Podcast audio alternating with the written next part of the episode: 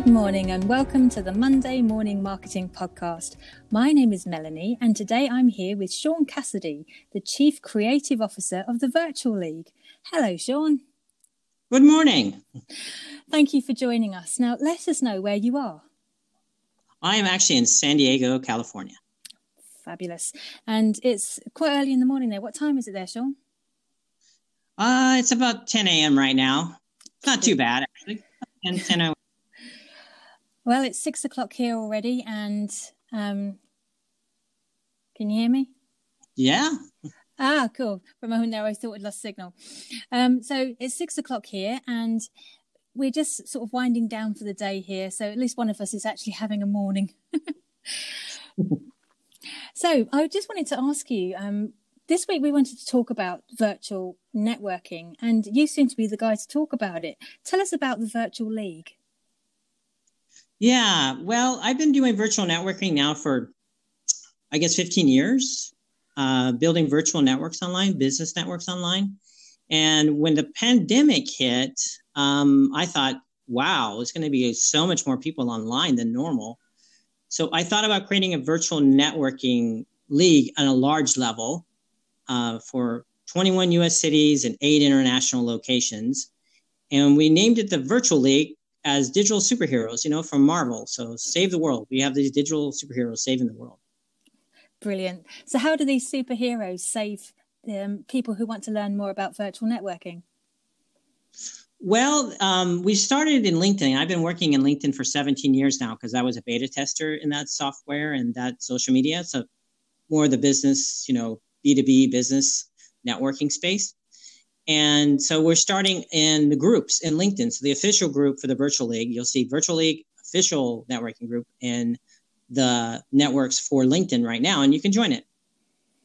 And and is there anything you need to be? Do you need to be a sort of higher up person, or can anybody join? You don't necessarily need to be a higher up person. I mean, we're dealing with a lot of different industries we think that are going to actually do well because of this pandemic but we want to help people in general. So if people need help with virtual networking, they should join the group. So I guess it's really difficult now. We can't attend conferences or go to trade shows or have stands. It must be immensely difficult for businesses to now connect with people. Um, how are you um, guiding people through the process, Shaun? Well, um, I'm working. I have management coming in. Like you're actually one of my managers in in, in Ireland. Um, and I'm working, you know, with those managers to get them very heavily into virtual networking as well. So they, I'm kind of duplicating myself through them. And then I work heavily with people to get them virtually online on LinkedIn and other spaces to discuss how they do business there, not just, you know, how they might do social interactions, but how can they can do business. Yeah, um, I mean, at the end of the day, especially through um, areas like Zoom or WhatsApp or um, Microsoft Teams, you can do all of this visually still, can't you? But it's still virtual. Yeah, it's still virtual. I mean, I think before the pandemic, the tools were there. They just weren't being utilized so heavily. And, and now they're so necessary. I mean, it's like it's it's our lifeline for business and, and for interaction with our families and friends. Yeah, it certainly is the way I keep in touch um, with my family over in the UK because um, I'm based here in the Republic of Ireland. Um, so, Shaun, let's say um, maybe you were running a, an event that was going to be um, on location. How hard is it to transfer that event onto an online um, area now? Is it is it relatively easy, or does it take an awful lot of steps? Um, I think it's really about creating the initial traction. I think the marketing of an event is similar to when when it was before because we used to market events online like have a facebook event or a facebook group and and then you you take that into a live event. So now it's really about the use of the, the tools and technologies to make it efficient for the event. I think that's that's the difference right now. And so so many of the tools right now are are upgrading or their ability to do virtual workshops or virtual conferences or virtual trainings. But you know, virtual trainings have been around quite a long time, uh, but now they're getting a lot more attention. So I think the steps you have to do are similar to a live event, except you have to really work with the technology of getting people interconnected to to a- activate themselves virtually. I think you're right there. I think it's convenience, isn't it? And previously it was just easy to dress up and rock up to an event and put yourself across. But now there's so much more involved. And I think people are afraid of technology to a certain extent. Is that something you've come across? Well, I'm I'm in my 50s. So I am pre, you know, when I was going to school, we had typewriters. We didn't have computers. um, and so the generation right now grew up with computers, right? You know, they even had computers in school, I think, got trained on computers.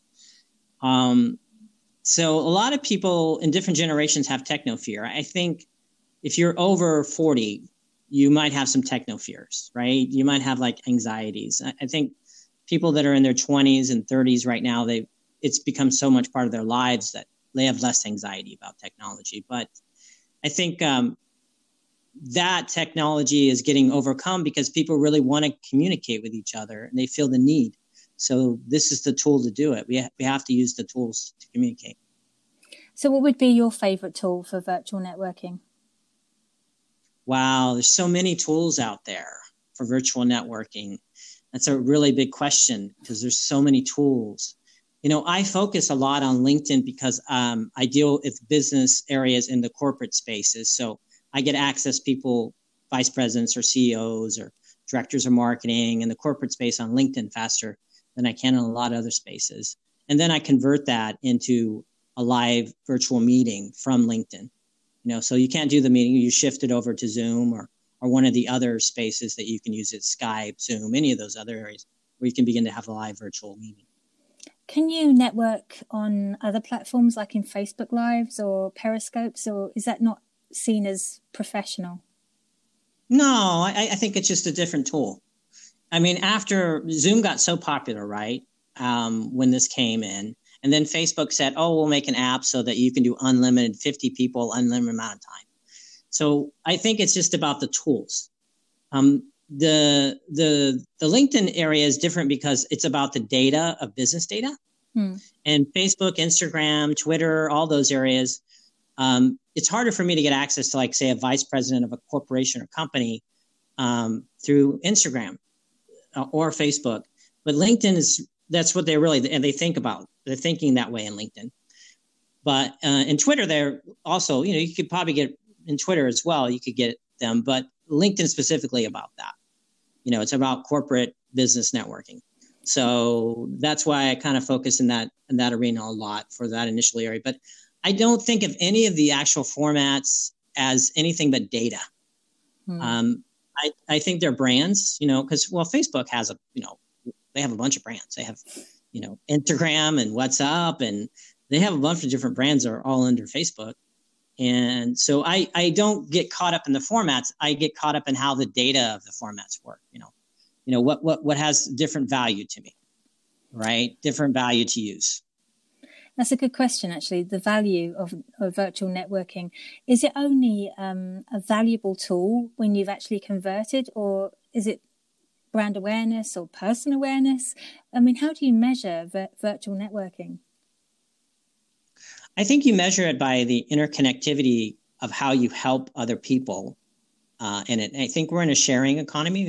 And prior to the pandemic, that was a that was like a keyword: sharing economy. Hmm. It means that you they you help a lot of people and they help you, right?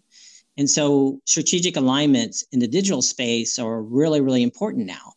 They're really important to make business. I mean, you have to make synergies with people and and make a podcast with them, right? Or make a workshop with them, right? Or you have to do that now. I mean, it's really necessary for work uh, and for awareness for your business and what you do.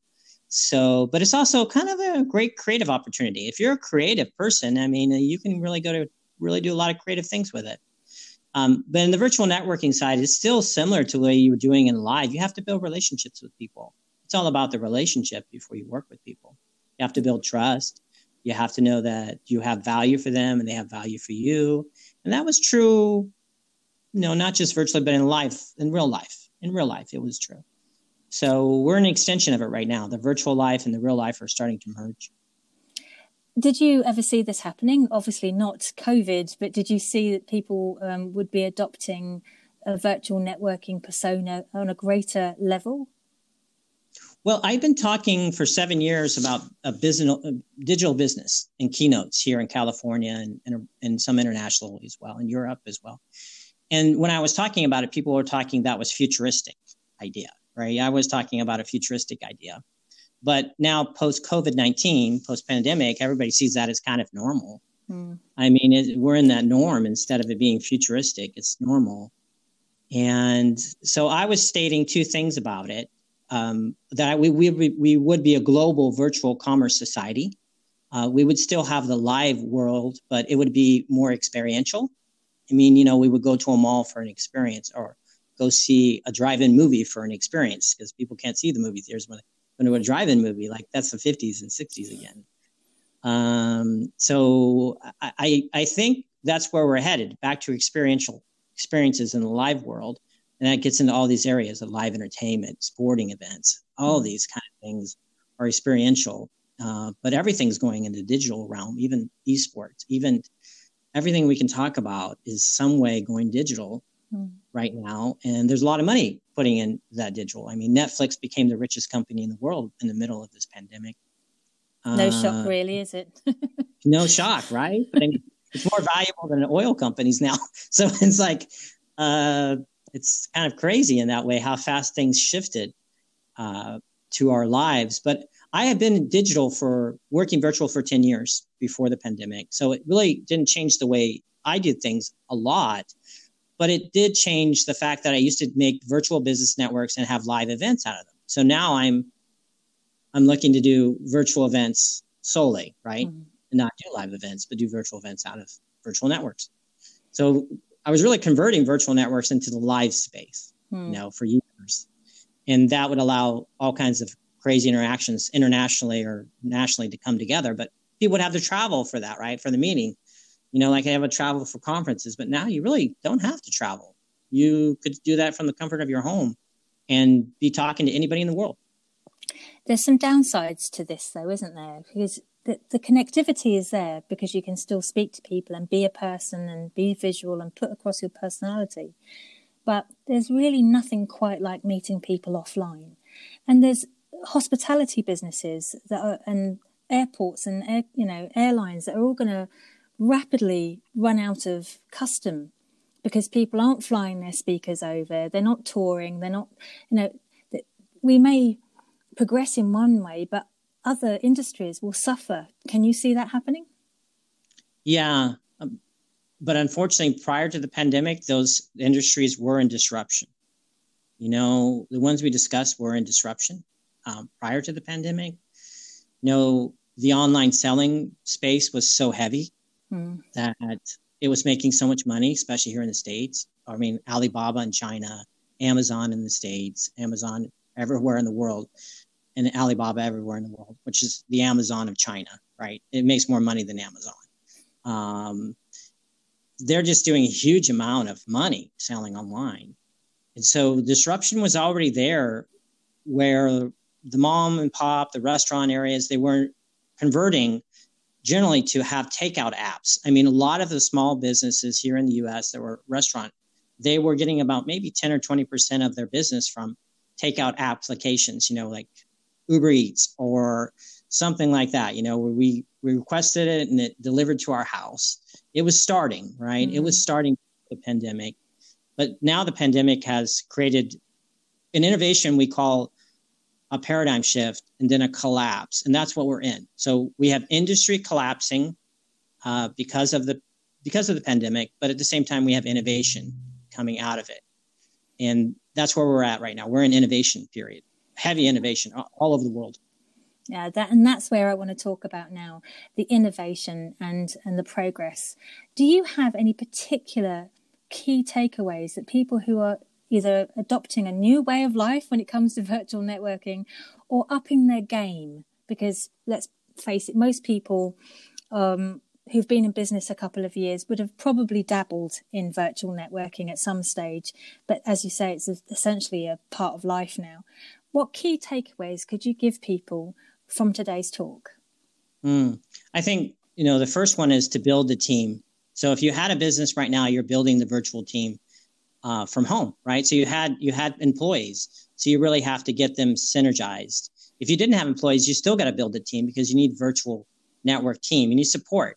You need support emotionally. You need support with your business. So you need to build a team of consultants around you. You know, maybe the local SBA or business uh, organization, you have them virtually in your Rolodex, right? Your virtual Rolodex. You have all these kind of assistance people that can assist you, your tax accountant, your attorney, or whatever. Everything is virtually connected to you, right? That you can solve a problem for you. That's the first thing you have to do right away. And then to, to piggyback on that, you need to be looking at strategic partnerships at all times in the virtual space. Uh, at all times, you're looking to find a win-win strategic partners mm. um, in your local market, in your regional market, or, or globally, uh, um, because that's how things are really going to get done. You know, strategic alignments are how things are going to get done virtually, because there's so much opportunity. Actually, the opportunity is so huge, and now you could be working with somebody in Japan right now. You could be working with somebody in Italy right now. You could be working with somebody in Australia right now um, you know, so it's it's a global virtual space, and so that really, you know, geographically, it changes everything. But also in the local space, when I go back to that, that's the third thing, is you should begin to interconnect yourself into all the local community uh, area virtually. Mm-hmm. You know, be interconnected to the local government, interconnected to the local business organizations, interconnected with the other business owners. So that way you create a circle of support um, and you can see how you can help each other and buy each other's products and services, which is kind of going back to that idea of community. We're really going back to the idea of community, but a virtual community. Yeah, no, I couldn't agree with you more, actually. Um, well, thank you so much for joining us this morning, um, this afternoon. It's very confusing, Shaun. Um, really, really appreciate you making the time to speak to us today. Um, and to any of our listeners, if, you, have got any questions for Shaun, I'm more than happy to send them to Shaun. Um, he can answer us and I can let you know. Um, if you've got any other questions or queries, do find us on social media and on our website, the, the Monday Morning Marketing Podcast.com. And if you need anything else, uh, you can also send us a voice message through Anchor um, or Apple Podcasts. So that's us signing off for now. Thanks ever so much, Shaun, and I'll speak to you another time. Wonderful.